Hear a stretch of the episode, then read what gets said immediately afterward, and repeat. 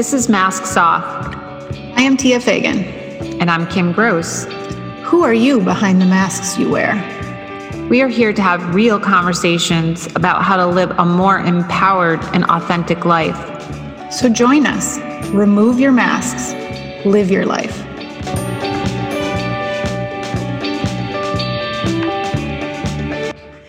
Hey, everybody. Welcome to another episode of Masks Off. I'm Kim and, I'm Tia.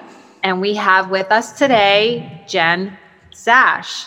So, as normal, I'm going to start with our quote and then we'll let Jen introduce herself. So, today's quote is Go and play, run around, build something, break something, climb a tree, get dirty get in some trouble, have some fun. That's by Brom. You will understand more why we chose that quote.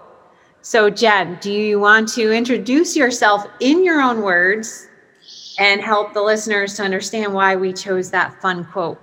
Yes, first of all, I love that quote and both of you women as well. And I'm super excited to be here. Thank you for having me. Mm-hmm. And um, so I'm really excited to share my, my message. And, and once you hear a little bit about me, it will all kind of make sense. So I am um, Mindful Mama Jen, and I've been a, um, what I do now is I help moms move from disconnected to soul connected in their relationship with their children, very often moving their homes and hearts from hot mess to harmonious home. And uh, I do that through my Mindful Mama um, three month program, but also just in my interactions with, with really any mom or caretaker. So, a lot of educators as well. I've been a 20 year school psychologist as of this year. Um, and I worked with little ones as a preschool teacher way back when, all the way up to college age. And in the last 14 years, I've been at the high school level as, as a school psychologist in a really, really high achieving school district. Uh, it's one of the best schools in the whole nation, actually. So people come from all over. And so in the last year, I've taken a personal leave um, in relation to COVID. I'm a single mom. I have two kids of my own, a 10 year old and a 12 year old. And we just didn't know with this pandemic what the year was going to look like. And I, um, so I walked the walk and I really wanted to be present for my children and figured, you know what, if I'm not making a salary because I was pausing from doing that as a school psychologist, then that's okay. I just, I need to put one foot in front of the other and be present and, and we'll get through it. And so that's where we are. And in doing so, the, all of these amazing opportunities have opened up and um, the entrepreneur world. And so I have been for a little over six months been working with these moms in the context of this program um, and it's been incredible i wish i had something like this when i you know as a mom um, because i think it's a really isolating unfortunately uh, position uh, so to speak. And there i think if you talk to most moms they feel just really burnt out and like a million uh, wheels spinning, lots on their plate, but that they have to just, it just is the way it is. And that's simply not true. And so um, I've been able to provide moms with a community of other moms where they're able to feel like, wow, I'm actually not that messed up and I'm not screwing up my kids. and it's been so beautiful to see not only how they've shifted in uh, communicating and interacting with their children and tuning to them, uh, but also personally on it on a mom level, uh, just being separate from their kids and and rediscovering who they are again mm-hmm. and watching them pursue these dreams in such a short amount of time has been for me like I don't know if it's the most exciting part, but maybe because it was unanticipated, um, really, really neat to see. Mm. So, uh, yeah, so that's a little bit about me. Wow, that. that is fantastic. I love that. That's incredible. And I love just how you talk about it. Your energy is just so clear in that your love for this work is oh, right there. It's it's incredible.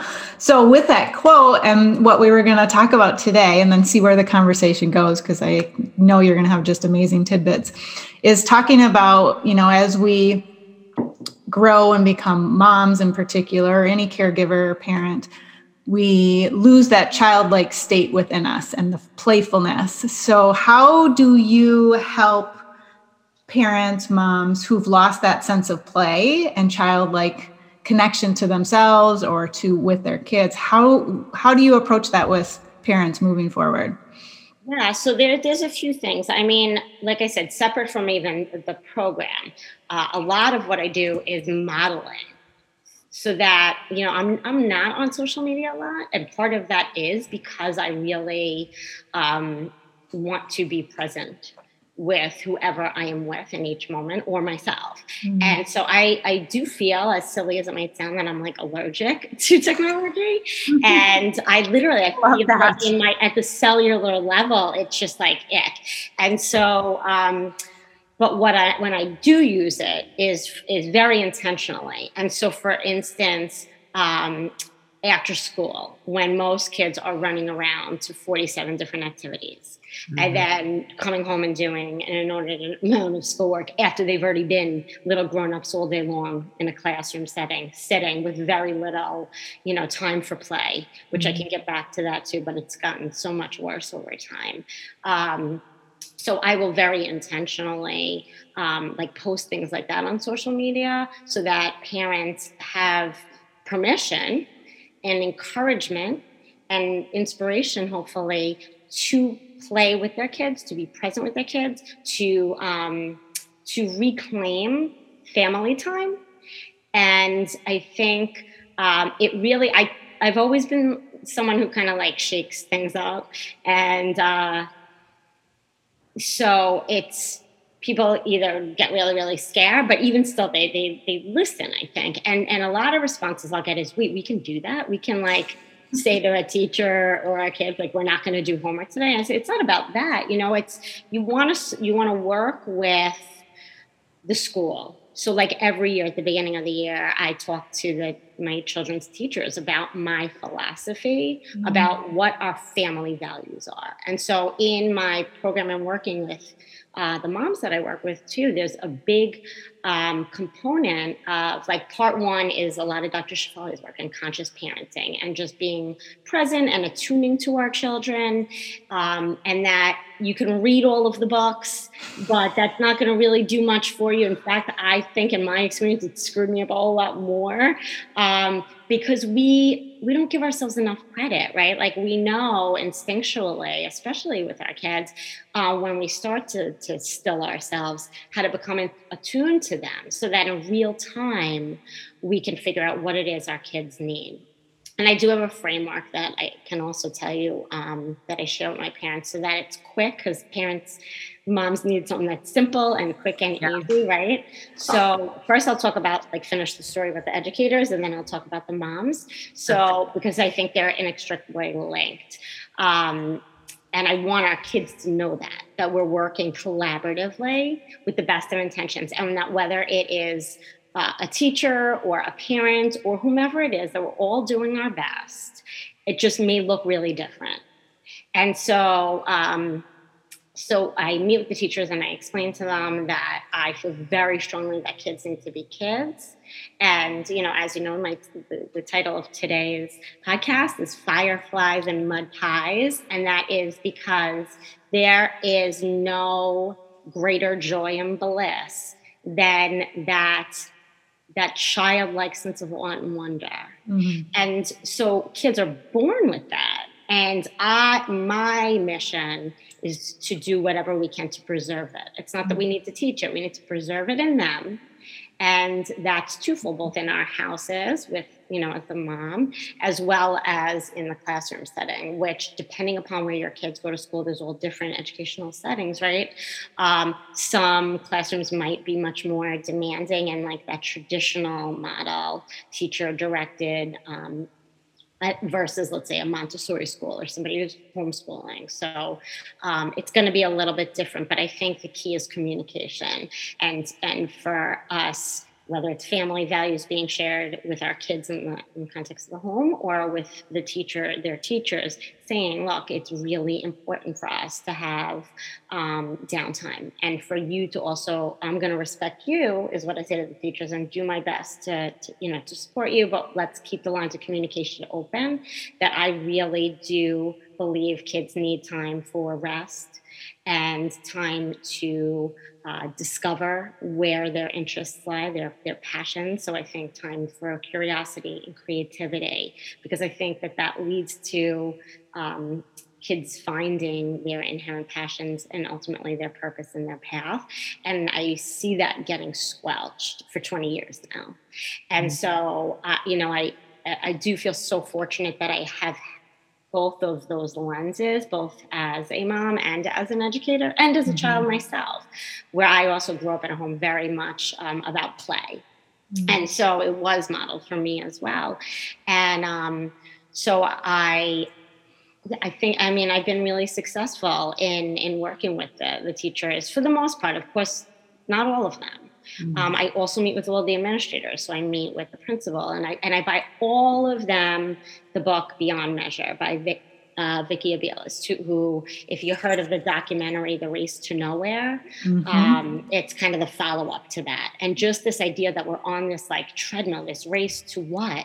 And, and the to what is to this idea of um, success, but how we define success is vastly different from one person to the next right. potentially at least for me my definition is very different than sort of that traditional model of of school mm-hmm. and you know i don't i don't fault the teachers i think you know it's just the world that we're living in too has shifted so dramatically.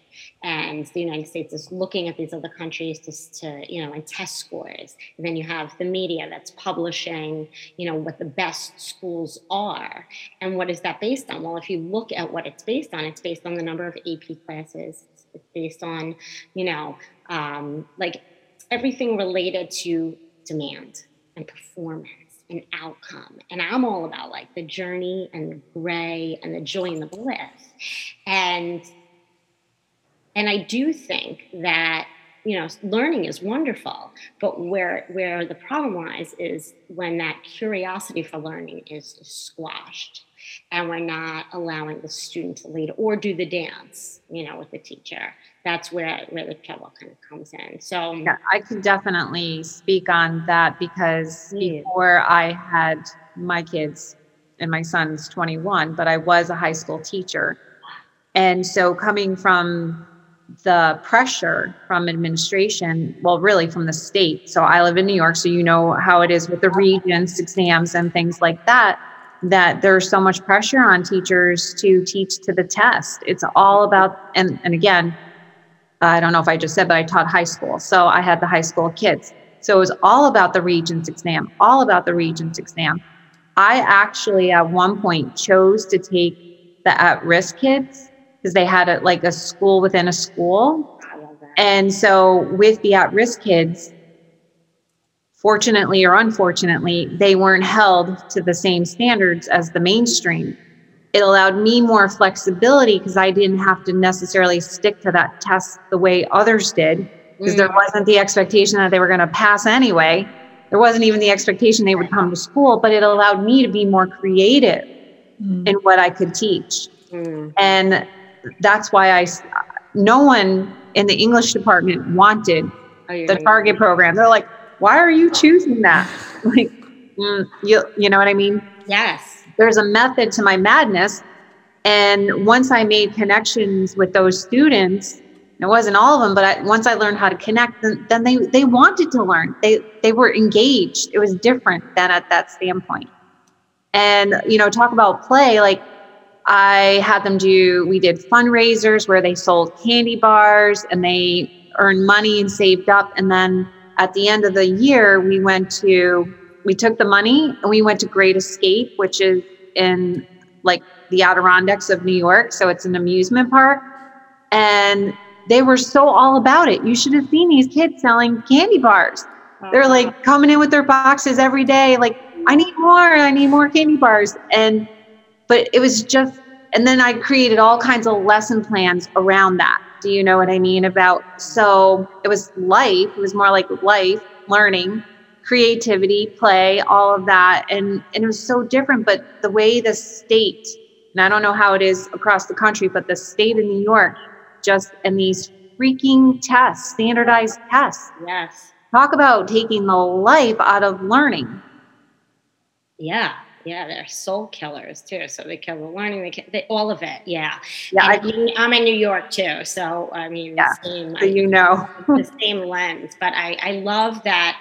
Um, I love that story, and I think it speaks to so much. There's there's really a lot there. There's that hope that there is another way, right? Mm-hmm. And there's right. so you know you use the word connect, and that is so that's essential to everything right that's where that's what life is all about is connecting yep. and when you're so focused on a test and an outcomes and all of that and there's so much research to support too that um, like even in the book beyond measure that i mentioned before where they gave um, you know two groups of, of children um, a reading passage and then one of the groups they said you're going to be tested on it and the mm-hmm. other group they just said read for fun mm-hmm. and the group that was just reading for pure enjoyment actually took the test as well but they did better on it which right. is like so fascinating right and so there's so much out there like that that when we because people forget that kids have free will and when we're putting these demands on our children at home and at school.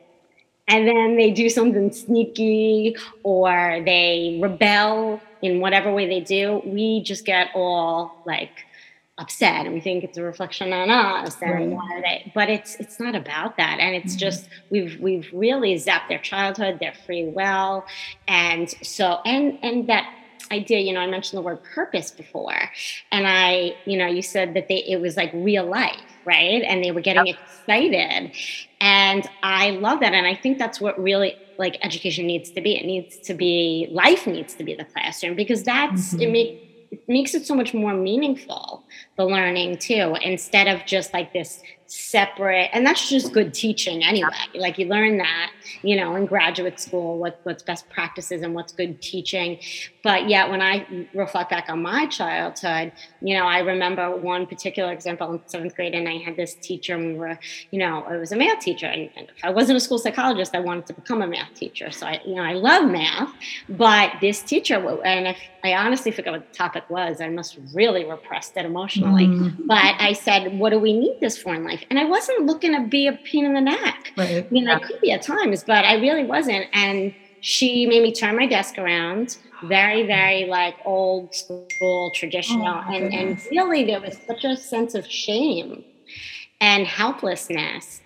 And for the rest of that year, I hated that teacher, and, and it took a topic that I that I typically loved, and um, and the message it was it was very clear, you know. And like, I bet you, how well did you do in that class? Did I you? probably did well. Also, did well. screw you, I'll show you. Yeah. Anyway, and it, I, I didn't get diagnosed until graduate school with ADHD, but for some reason, it was the one subject where I could just do do do and come back and do really well. Um, but yeah, part of that was a lot of times she was yelling at me for not paying attention, and so I think it was like a see, oh, if I wasn't paying attention, how could I how could I do this? Gotcha. Yeah. Um, but very often that is the case, and I have had other subject areas where when you don't get that connection and and that meaning, then I certainly didn't do as well, and I see it, you know, in, in the high school students and the little ones that I that I worked with. You know, when you feel like they're not attuned to you, like they're not we call it in, in psychology like um, joining the resistance. And i like i said i wasn't looking to be resistance but everybody wants to know like what's in it for me. Sure. regardless it's just life. Our time is so valuable. It's the one thing we can't get back. And so when we can make as an educator and as a mom you know um, our children understand like why it's important that they know something usually it makes life a lot easier for everybody involved. Yeah, right? I would love to see. Go ahead, Kim. I was going to say, I would love to see such a paradigm shift just in education and the parenting. And I know it's going to take time. And I would love to see like yoga being implemented mindful eating. How many freaking kids end up with eating disorders? Not just because of the emotional stuff, that's a big part of it, but they're, they're they have 20 minutes to eat their lunch. It's like just inhale it. You can have lunch. So that's a big fight that I fought in my high school mm. that I worked in for years. Is like they don't even have to have lunch, so that way they can oh. add another advanced placement class. Oh my that, Yeah, it's. So just, I feel you know the parents are blaming the school and the school's blaming the parents. I know. I'm saying, because I'm saying, look, look, we have a responsibility as, as a school. If we say every kid has to have lunch, then we explain to the colleges, and yeah. now we've done the right thing and yet there was there was a lot of resistance. And you know the school that i that i've worked at for so long like i said it was one of the best in the nation it is one of the best in the nation even more so this year it was just ranked. And um, so we're considered a lighthouse district. So like people school districts and then organizations look to our district and to me that's such an opportunity that right. let's get out there and say screw this we're not doing the sats and the acts anymore and yep. here's all the reasons why Yep. You know, I hope you have a lot of time because, like, from a mental health perspective, but even from a their intentions, if you look at like the correlation between um, how kids do on those exams, there's only a correlation, a significant correlation between how they perform in the exam in their first year of college, and it's only 0.16% correlation. So I mean, wow. they're killing themselves for these yeah. stupid exams that there's very little meaning behind, and the cost. I was going to say it's become such a profitable industry though right now with all the tutors listen, my I paid for my daughter to have an SAT coach, so mm-hmm. you just get caught up in the rat race of it all. Yeah, but again, what? yeah, you do or you don't. I mean, it is possible, really, and that is my like. That's probably my my biggest legacy. I think is mm-hmm. just like I refuse to succumb to to that, and and it's and I'm not in the easiest of situations because I'm in you know i'm divorced and my ex-husband has a really different philosophy than i do. And he has that sort of um, stereotypical definition of what success is. And again mm-hmm. his intentions are are good i'm sure just like these other parents who feel like if they don't do these things they're not being a good mom. If they don't get them the sat you know tutoring. And i'm not you know yeah. a knock on you or or any parents oh yeah. I think that there you know we look around at what everybody else is doing. And um and then the i then the story that they tell themselves is like the majority of people which is right. this is what has to happen to what to get into a good school for what to get to a good job and have security and make money and then those are the same people that are miserable Mm-hmm. and that end up, you know, with some spiritual awakening if they're lucky right. at 50, 60, 70 years old, right. looking back and saying, oh my gosh, I lost decades of my life mm-hmm. because I put on this mask because of what society says success is. Mm-hmm. And it mm-hmm. really doesn't have to be like that. And so mm-hmm. that's why um, I will use the platform of social media, especially in those instances, to really model and to challenge um, parents, educators, politicians, everyone and anyone who will listen. Um, that like there really is another way and kids can succeed and actually again the research shows they usually do much better. On on every level so if there were listeners or moms that are wanting to make some small changes and incorporate mm-hmm. more play or they have some awareness that the way the old way isn't working we got to do something different how can how can we begin to start to incorporate this play and just shift some because I mean everyone's busy like you said in the beginning of the interview everyone is yeah. juggling so many things and like play are you kidding me that's the last thing I have time for totally totally so there's there's like a kind of higher framework that I can give you um, to the listeners and and um, and for you both too. Um, and it's based on the work that I do with the moms. And kind of like step one is is like mindfulness, basically. So just like, am I present? And so what moms can do and parents and educators is like, am I present? How do you become present?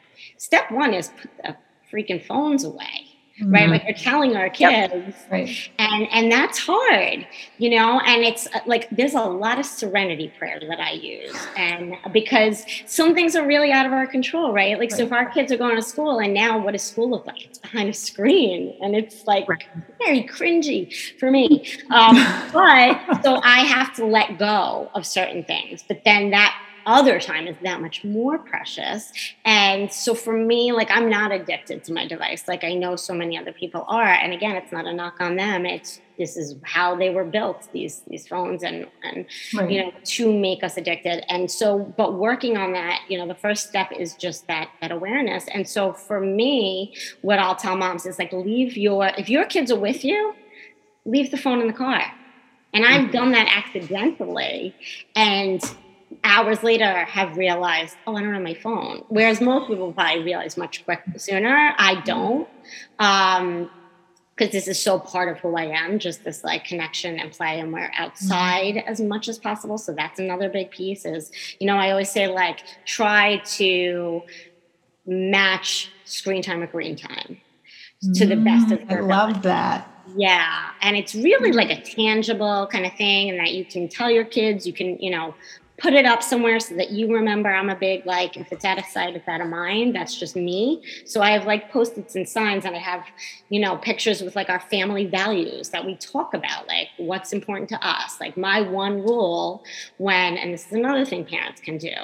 Um, so part one is like, am I present? That's the question you want to be asking yourself throughout the day. Am I present? The next question is, um, it, it's based on this idea in acceptance and commitment therapy called choice point. And what it, that means basically is like, are we, it combines mindfulness, but it also combines it with our values. So, like, am I living a life that's in alignment with my values? And we don't think about that a lot. And b- before I got certified in ACT, I didn't really think about it, but I knew I was knew I was on the right path because I had already really been practicing mindfulness, but I felt like there was something missing. And that was what was missing. It's because we have our goals that we focus on, but goals are different than mm-hmm. values. Totally. And so when we take a look at our values, and there's so much on the internet that, like, you know, in the interest of time for your viewers, to they can certainly contact me. Um, you know, and I can help guide them, even just at, like for free consultation, um, because they're can also be very overloaded, overwhelming going on the internet too. But once you find out what your values are, so in my case, I have become such a workaholic. And it wasn't until the COVID pause and getting the certification that I was like, oh my God, there's nothing more important to me than relationships. And yet I'm not mm. spending any time there really, mm-hmm. unless the kid or the person that I'm working with is ready, is having suicidal thoughts, because that's what I've worked with, is just in a mode of handling crisis as a school psychologist, you know, if, if it was just to kind of hang out with a friend or family, it was, no, I could be saving someone's life right now. Mm. And that's not healthy either, you know? Mm-hmm. So here I am trying to teach parents and educators to regulate themselves so that they get out of that hyper arousal fight or flight state. And yet I'm in it myself just because of the role that I've been operating as a school mm-hmm. psychologist for so long. So that was really eye opening for me. And I, I, really started shifting and asking myself the, the question too after Am I present? is Am I moving towards or away from being in connection with my kids? Mm. Um, and that's the question that I have moms ask, you know, in my program. But in the traditional model of choice point, it's am I moving towards or away from the life I want to be living in accordance yeah. with my values? And so it's going to look bigger than just in the context of your children. Mm. Any questions about that or thoughts? Yeah, I mean, you know, Kim and I have a course. It's called Aligning with Your True North, and one of our true norths is their true north value. Oh. You know, because if we aren't aware of what our value system is, how do we know what direction we're going? Mm-hmm. And like you said, I love that. Are we moving towards or away? And it's such an important way to come back and return and remember, like, oh, wait a minute is this choice in alignment with myself and what I want to bring in with my children or my family or in my relationship, whatever it is in your work? It it encompasses so much. But like you said, we haven't been taught that. No. How many of us were taught that? Exactly. You just fly by the seat of your pants a lot of the time, or you do what other people have told you, like in the school system or in the conditioning. But what is right for you as an individual, and what do you want to pass along, and have that because that's really part of your legacy. Hundred percent, hundred percent, and a big part of what I um, also have learned a lot about, and received some recent training, and because it's it's huge, is our habits. And so in it's it's our conditioning like you said in terms of society and all of that but also our own habits. Because mm-hmm. how many times i know for myself are we doing something and we're thinking i shouldn't be doing this. I know this is not in my best interest. Or or my kid's best interest or and and we have these hidden this is where the masks also kind of come exactly. on like you know if they if people saw me doing this now and in my case as a psychologist like it was then there's the layers of shame so it really mm-hmm. it breaks that cycle so the moms that i'm working with i have them in each moment like and journaling on it um, because I buy them this like mindful mama kits also like you know just breaking those habits that's like my yeah. big goal is let's change things it doesn't have to be big mm-hmm. but it's you know they have this little post-it or a pretty printout of it just with the questions am I present Am I moving towards or away? Which, like mm-hmm. I said, mm-hmm. choice point. I had yesterday on my wrist, you could probably see the remnant still CP. For myself, just choice mm-hmm. point, it's a reminder throughout my day. So that way, with my kids in particular, I'm not getting caught in that whirlwind of seeing the dishes and my, you know, bitchy attitude because I'm thinking all the things I have to do. Right. Look at my wrist. That works for me. You know, it's just those visual reminders. Um, but that's really important is looking at your habits and, and doing what you can in small small steps mm-hmm. to change it and when you have these questions this is a small simple way to do it mm-hmm. um, and it also takes away that storyline that's what i love about it so in each moment just is this forget about the story because we can convince ourselves of anything oh, yeah. right I know I'm like the queen of rationalization, and or I was anyway. I'm working on it, and so just is this towards or away? And then it's a lot, you know, more difficult to kind of lie to ourselves, and mm. we catch ourselves, and because then we have to actually intentionally go away from our kid, which feels not so good, instead of on automatic pilot away right. from them. And then that last question is just um, like, what action step can mm-hmm. I take? So activating and yep. um, that could be going outside and playing. Mm-hmm. That could mm-hmm. just be, am I really listening to what they're saying and tuning to it? Or mm-hmm. am I so in my head with everything that I need to do? As moms, it's so hard. We have so much to get done. Mm-hmm. But that's why that value piece, you know, that you both spoke about too in your true north, it's so it's so powerful.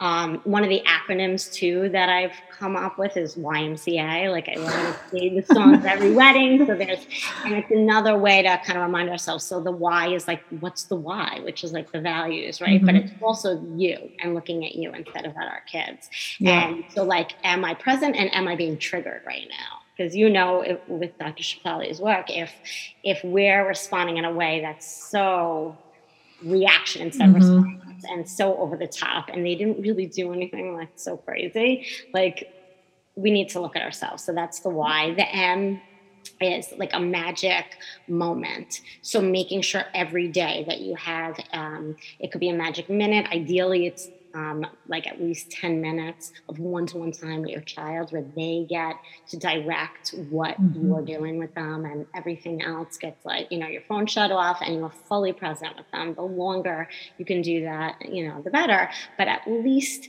you know i had one mom who was like it's stressing me out. And i said could you? And that's where this came from just the magic minute. She's like that i could do. I said mm-hmm. okay so then you come up with either that term or another term with your child and they can look forward to that magic minute every day Right. And so that's the M, where you're just in full presence with your child. Um, and then the C, again, as we talked about, is choice point and connection. So am I moving towards or away from being a connection? And then that A is what we talked about, that action step or activate. Mm-hmm. So YMCA, some people just respond like yeah. it helps them remember it better. I have um, the song in my head now. okay, good. Hopefully it won't drive you too crazy. But it you know, we different things work for different people, right? For some, it's right. song. For some, it's post-its. Um, for some, it's journal writing. Whatever works for everyone. And then that habits piece is huge. So kind of changing up what they're doing. So another thing moms can do is just like their kids come home. It's okay. Let's get outside right away. Mm-hmm. Um, whereas maybe normally they do whatever they do now. It's just doing mm-hmm. something different so that we could start to rewire that brain and take advantage of that neuroplasticity too. So how do you navigate? I mean, I'm kind of gathering. I, I think I know what your answer may be, but you know, because you get resistance from moms. I have too much to do, you know, so they have all that conditioning, they've lost that childlike piece of them. Yeah. And so recognizing that for their child to stay connected to their childlike sense of wonder, it means we need to start to embrace our own sense of wonder. And mm-hmm. so you get that resi- I have too much to do, da, da, da, da, whatever their resistance storyline is. Where have, have you found the best crack, you know, to get yeah. in and be like, okay, but what if? Like, and help them shift into that. You do still have that childlike, playful part of you. 100%. That's such a great question. And uh, my personality is very playful, so I've never really lost that. Even when I had masks on throughout my life, it's mm-hmm. just my default. So, but I understand that most adults are not like that, right? And that's part of why I'm not married anymore because it drives me crazy, you know. But one of the the best way that I've seen with the moms that I work with, believe it or not, has been this homework assignment that came up just very organically, where I made the moms watch Bad Moms and I told them that their homework was to do as little as possible for that next week until we met again, because we meet wow. once a week as a group, and to just I encouraged them to journal on it because then every week when we meet too, we talk about our wins. So now they're also starting to pay attention more to the wins. Mm. Where we, you know, where we place our attention is everything. And the brain naturally looks for the negative, right? Like right. We, you know, that's what kept us alive back when there was tigers, but that's not the case anymore. And now we're the tiger moms, right? So when so that definitely shifted every single mom that I've ever worked mm. with. Them. Like, it's so interesting. And so I said, you're gonna you're gonna be a bad mom. You're gonna watch bad moms. It's not they know they're not really a bad mom. Right. I'm sending them clips, you know, like throughout the week, and um, and I'm telling them their only goal is to keep their kid alive. But other than that, especially if they have a spouse, they're gonna, a big part too of why we have so many issues with like our spouses and our kids and everyone in our world is we don't communicate well and we don't create a context. We have our own agenda and we come in and assume that they're gonna know what our agenda is, right? So, you know, our, our spouse comes home and they're like, this is what we're doing this weekend. And meanwhile, you had what you were. But if we create a context and we say, you know, I tell the moms that I work with, like, tell your husband um, if they're married that you know my my mindful mama coach is making me do this because it also kind of like takes the pressure off of them yeah. i'm not allowed to really do much this week i have to do as little as possible to keep the kids alive other than that i have to do what what kind of find my joy and that's mm. the other piece that i tie to the homework is see if you can come up with doing one thing at least every single day um, and it's it was different for all of them. Like I was just going to ask, what kind of things did yeah. they come up with?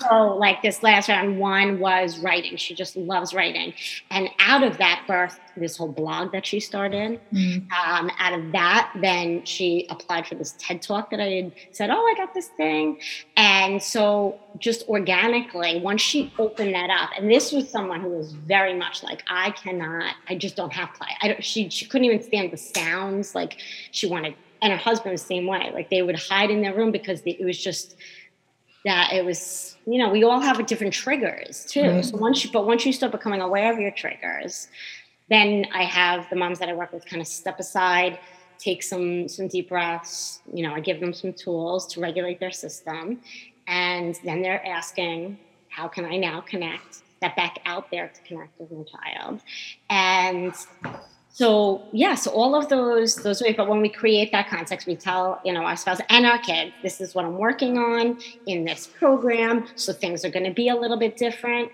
and we're all in this together. So I also have uh, the moms that I that I work with like ask their spouse if they're married and their kids, like, what's working in this house and what isn't. Mm-hmm. You know, we we I have them institute if it works for them because there's never a one size fits all. You know, I really want to meet and do meet my parents where they're at. So for one mom, she was like, I can't like I can't do a family meeting. I can't do like I said, 10 minutes. I can't do certain things. It was just too much. It all felt like too much for her. And so fine then don't do it you know? Like yeah. we figured out with every mom like what what just is going to work for them. So for one it might be putting up a picture of you know Brené Brown's parenting manifesto. Mm-hmm. just that everybody sees and knows this is what's important. So in my house like every person that walks in the door knows my only rule is be kind. And they've known that like all my um, the friends of my kids, my own like, and so that scares the crap out of a lot of parents. Like, what do you mean you know the rules? and you know, obviously, I don't want anybody getting hurt, but that kind of is tied to that, and um, and it really is huge, and it's become so part of my children's core. And you know, another thing that moms can do, and that we can all do, and I can't take credit for this, but one of the uh, mindfulness meditation retreats that I went on with Cory Muscara, who is my meditation teacher, uh, Dr. Oz's guru, if you need some authority. Um, he, he did this activity with us where he had us write about and then um, paired us after we did so in dyads What's our um, like resume up to date in terms of let's say career and all that versus like what would our eulogy resume mm-hmm. be mm-hmm. and if we you know if we had somebody saying our eulogy right now like would it be what we want how we mm-hmm. want i love that it was it's so it was so powerful for me. And again it it's tied to i think those values that at yeah. the mm-hmm. time i didn't have the framework of acceptance and commitment therapy and choice point but i do see them as really connected. And that task with the high school students that i worked with worked better than anything where i would just talk about yeah the eulogy resume.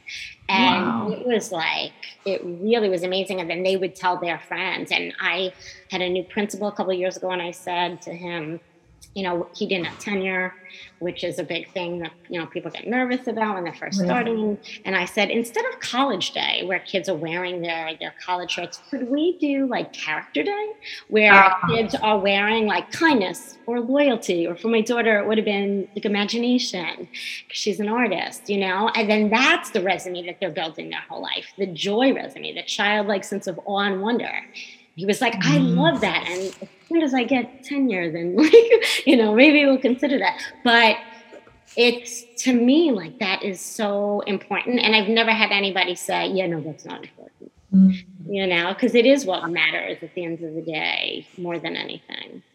I love that. The joy resume. That's such a, I mean, just the concept of that is flips everything that school tells us it's supposed to be, that culture tells us and the the ability that you did that activity with high school students.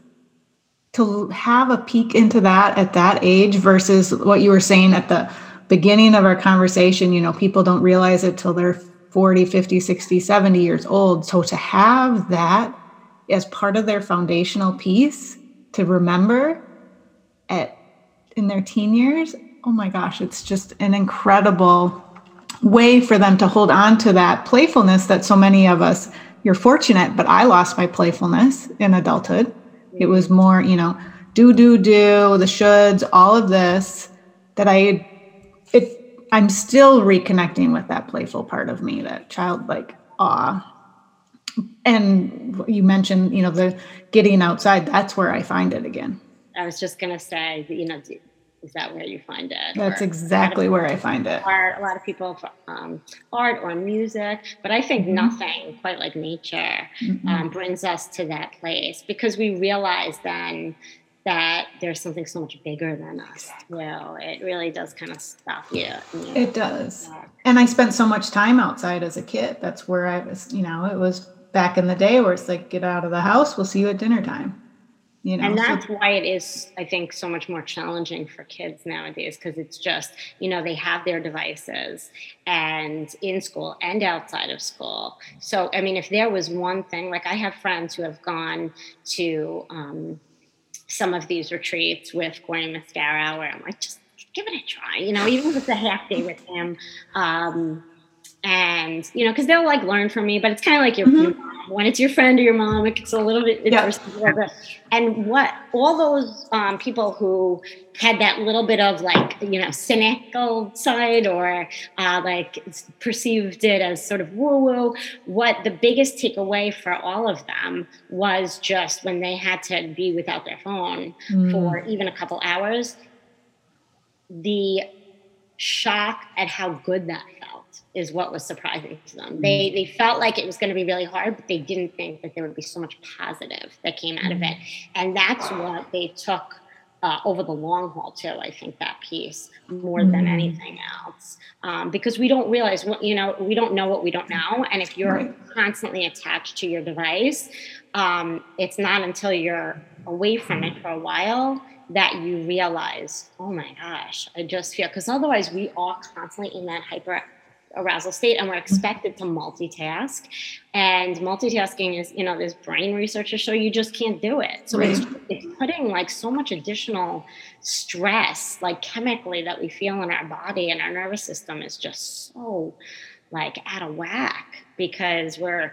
you know notifications are popping up and you know this is where like my diagnosis of adhd is a gift in a lot of ways because people look at me like don't you hear your phone? Like or oh, and you know i have four million like unread emails and doesn't that bother you that you see that number? And i'm like nope. You know and you say that just made me become hyper arousal that you have four million I have to clear my emails immediately. If I have more than 10 or 15 text 4,841. Oh wow. my God, that just made me hyper aroused. Isn't that fascinating? it's not even my just phone. be with that in your body. See? Where do you feel? And they're not even yours. It's not even my phone. Yeah, I know. Yeah but that's the reaction that I get, even from yeah. you know, even from my own kids who do this with me since forever. Yeah, because it is the world that we're we're living in, and then we also yeah. bring to the table like our personalities. So mm-hmm. you know, I'm not by nature someone who has to have things in a certain way, and there's a downside to that. You know, like organizing is really really hard for me. I have to work at it. It's the number one reason why my marriage didn't work. You know, I would always mm-hmm. say, no one ever died saying, I wish I did one more dish. You know? know? So like he and and you're drawn to your opposite. So right. he I think wanted that that free spirit play. Um, but like my aunt, the social worker says, we basically were married to each other's version of hell. You know, he had more of those mm-hmm. like OCD kinds of tendencies. I had the ADD yeah. and it was so you have to, it's, it's about balance and it's about, like I said, small changes in terms yeah. of habits and our sort of default. Mm-hmm. Um, but yeah, yeah, so I think, and, and that magic minute or 10 minutes that we do with our kids has been another great way that the moms that I've worked with have been able to rediscover the play, you know, uh, just to yep expand a little more on the question that you asked here about how how you can find it again mm-hmm. and So when we are connecting with our kids and they're taking the lead, um, they're surprised to find wow i really loved you know coloring or painting um, or being outside. I, I also if i could i would never wear shoes. That's just me. Mm-hmm. And so there's a lot of research around that too. Mm-hmm. Now, just being like walking totally. in, you know, on grass and and grounding, it's called. And yep. it really offsets some of that, like you know, radiation mm-hmm. junk that comes out of those devices. So I tell parents get outside with your kids and get barefoot. Mm-hmm. And I don't care if it's winter, you know, like what's the likelihood you're gonna get frostbite? You know, if you do, assume it, you know. But I don't tell my New Yorkers that because they will it. No, I'm just kidding. um, but but real, but nature's huge and art and, mm-hmm. and music, and then kids are you know, if our intention and our goal, we do more for our kids than we do for ourselves. Right. So if we uh, and especially the moms that I'm working with, like they do tend to be my ideal clients. So they are so invested in uh, in trying a different way because, um, like you said, even if you know, what do you say to moms who are like, I can't do it, I can't do it, right? Like I have so much going on. Just getting back to that other question too. It's I ask them, how is that serving you? Mm-hmm. Like, or if I want to not be so like psychologist, like like how's that working out for you? Right. You know, as they're like, you know, drinking their barrel of wine and yeah. talking about their one moment of escape that they're going to get and calling that self care when it's really mm-hmm. escape from their own life for a brief right. moment. Like that's no way to live. And so while we think that we're stuck in our way, and that's why I think COVID, what with all of the negative that came along with it, there was, if we took advantage of it, which I certainly did, um, there was that pause. There was that mm-hmm. opportunity that we may never get again in our life. Mm-hmm. Um, and and unlike any other opportunity we ever had in our life, to really stop and pause and evaluate like what's working and what's not. And we're still we're at this you know paradigm shift moment in education in i think in every aspect of the world right now. Yeah. And there is uh, there's still time for pause and reflection. So mm-hmm. if you're listening to this, you know, take stock of what is working and what's not. And whatever's not working, change it, but do it with somebody. Get a coach, get a therapist, get get somebody who is going to encourage you to make those changes because that's the other essential piece is mm-hmm. surrounding yourself with other people who are going to be open to and encourage you to make some changes mm-hmm. because the majority of people and the brain the way it works is it likes it doesn't like change mm-hmm. it likes predictability even if your predictable life sucks Right. Because it finds safety in that security. Mm-hmm. And so, if we know that, that's why I also talk so much about brain research with my high schoolers, but even with my own kids, because they get it. And if we say, mm-hmm. like, this is the brain, it's tricking you because it's not, you know, and you could say, thank you for trying to keep me safe, brain, but also I'm miserable. Yes. And I want to be happy. I have this one life to live. And what can I look at? And the brain's going to freak out if it's like, something so dramatic like changing your career or you know getting divorced or something like that. So you're not going to go straight away to that. It's going to be something small first. So mm-hmm. like you know maybe it is this week i started my small changes. I'm on day three of putting water next to my bed and drinking it because i suck at you know drinking water. Um, and so making those small changes. And also this year, I've surrounded myself with people who really want to make a big change in the world and who are mm-hmm. just so good hearted and doing the best they can, who show up messy. And that's freaking awesome because that's real, mm-hmm. that's authentic, that's masks off. Totally. And, right? And that's everything. So um, that's really important too. You want to surround yourself with people who are going to help you move forward um, in changing your life so mm-hmm. that it, so you can be happy. Yeah. Yeah. Well, this has been absolutely amazing. Like, what a great conversation. So many great pointers for all of our listeners. Tia has a few quick questions that we rapid fire questions, and then I'm going to ask you at the end to just share um, with the listeners how they can find you. So, Tia, do you want to go ahead and shoot with those questions? I am ready. Are you ready, Jen? Ready. All right. So here, it's play, right? So this is another way of how play can look differently. It doesn't always have to be what you think it is. It can be playful in so many different ways. That creativity piece. So, number one, what's the most prominent mask you wear or have worn and are working on taking off?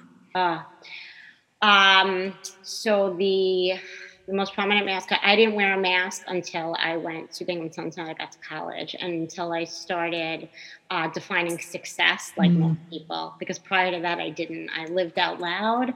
I was mm. confident. I was free. I really practiced all those C's the curiosity, the creativity, the connection, the confidence, like um, community. And then I went to Binghamton. Suddenly, I wasn't like the best anymore, and things mm didn't come so easy.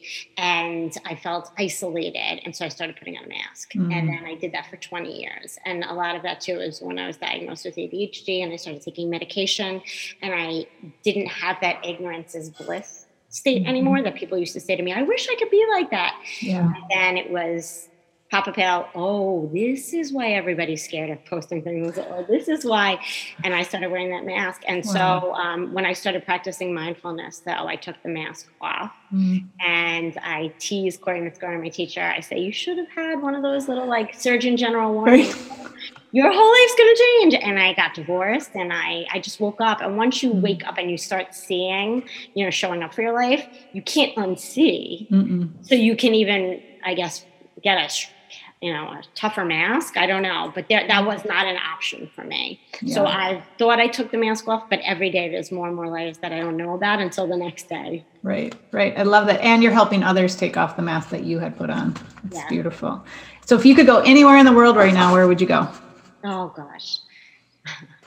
My initial thought, the impromptu, was just kind of like a time machine so I can hop around. But no, I was also Bali. I don't know. I just like I it's somewhere that I've I've wanted to go and mm-hmm. yeah. That sounds amazing. So what's your favorite way to take care of yourself?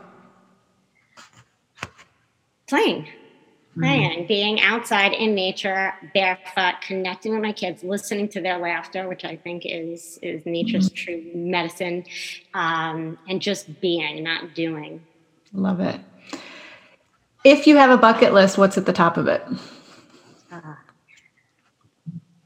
to keep doing what I've been doing in the last year, which is taking each moment intentionally and saying, like, am I living as authentically as possible? Mm. Am I modeling for my kids like the lessons that I want them to be picking up? Um, and connecting that's a goal for me because I still do have that habit of, of working and especially new to this newer to this entrepreneurial world. You know, I, I love learning and so I could just, you know, spend 20 hours reading, but then I'm not connecting. So trying Right. to, you know, self-care, I think that's that's part of it. And honoring um, you know, like for me by nature, I'm more of an extrovert, whereas my kids tend to be a little more introvert like. So what's gonna energize me is different than what's energizing them. So for me, self-care is is this, is connecting, you know, with amazing women like you. Awesome. And then the last question is what's one book that changed your life? Oh, four agreements. Absolutely. Um, it's become like my Bible. I would recommend it to everyone. It's actually free online, so anyone can read it. Um, but it's, yeah, that be impeccable with your word. Don't take things personally. Don't make assumptions, and always do your best. And knowing that like your best may be different, you know, one moment and the next. So those. Yes, that book has been this guidepost for um, more aligned, authentic living. And what's so beautiful is it's simple. It shows you it doesn't have to be complicated.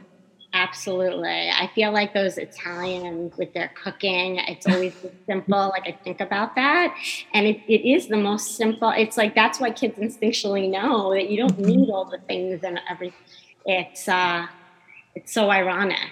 But simplicity really is where the true joy and the true bliss is. Um, yeah, I love those questions. Thank you. Yeah, thank you so much again for being here today and being part of our podcast. So, if people want to get in touch with you, how can they get in touch with you? Where can Thank they find you? you for having me. First of all, it was so Ah, been a pleasure. I adore you both. Um, so they could find me on my website. It's Jen Zash, J E N Z A S H dot com. And on there is information about me and about my program. Um, and then I'm also co authoring a book uh, on a, a new paradigm of education. Awesome. And so that's going to be coming out um, probably in July. Um, initially, we were thinking release June, but it's looking more like July, and it's with authors from around the world in all different kinds of educational settings. So you That's had brought up before something about a new paradigm of education. I and love I it. just wanted to make sure I mentioned that. So Yes, I Yeah. can't wait till it comes out. yeah, so Amazing. Too. So we'll have to get the, once you have the link for it, we can add it to the show notes because this will be coming out in July. So you may have it by then. If not, we can always add it in later for people who listen to Yeah. this and then they can access Awesome. it. Because make sure in you- there, there will be a lot more um, in terms of the questions that you asked about what parents can do, what educators to do to maintain that sense of, mm. of play and joy and wonder and connection and all of that. So That is exciting. This has been such a powerful, powerful interview podcast. So thank you so much, Jen. Thank you. Thank you. And if I could do anything to support the both of you and your mission, please let me know. we Jen. definitely will. We definitely will. So thank you everybody for listening, watching, and supporting. And hope you enjoyed this podcast. Take care, everybody. Thanks, everyone. Take care. Bye. you. Thank you for joining us for this episode of Masks Off. If you enjoyed this episode, please hit subscribe and share with friends and family. Check out the show notes for how to contact us. Remove your masks. Live your life. See you next time on Masks Off.